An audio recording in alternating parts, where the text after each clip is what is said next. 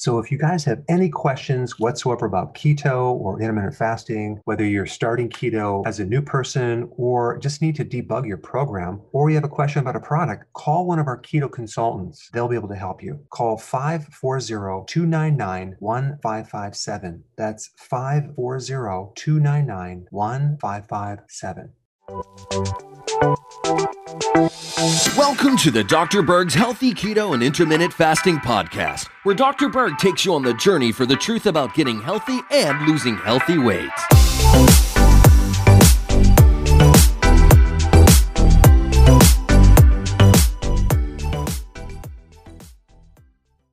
So, in this video, we're going to talk about how to boost your pregnenolone for more hormone energy. Okay, what is pregnenolone?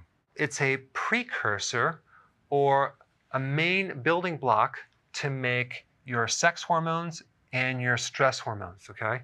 So we're talking about DHEA, estrogen, progesterone, testosterone, other androgens, uh, and cortisol. This is made out of cholesterol.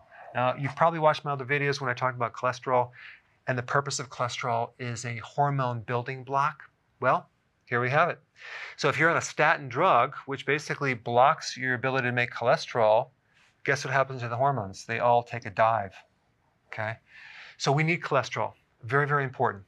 If we don't have this, enough of this, our memory suffers. We get tired, we get brain fog, we can't sleep, we lose our vitality, libido, and we, we fill up with inflammation. Okay? Because cortisol is an anti-inflammatory. Now, sometimes when you go through stress, um, this hormone will hog a lot of this right here.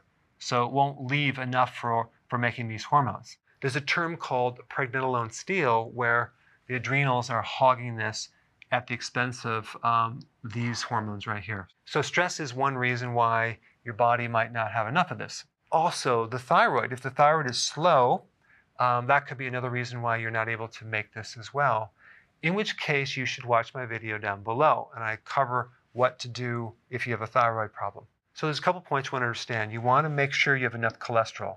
Are you eating enough eggs? High quality meat, butter?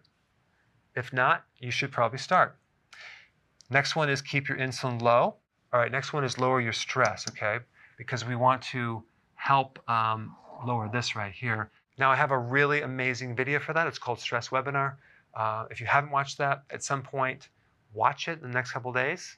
Uh, it can really help your stress level. Okay, next one is get enough sun because vitamin D can greatly lower cortisol. Okay? Um, by the way, mushrooms do have vitamin D, especially mushrooms that are actually out in the sun, believe it or not. Um, okay, sea salt.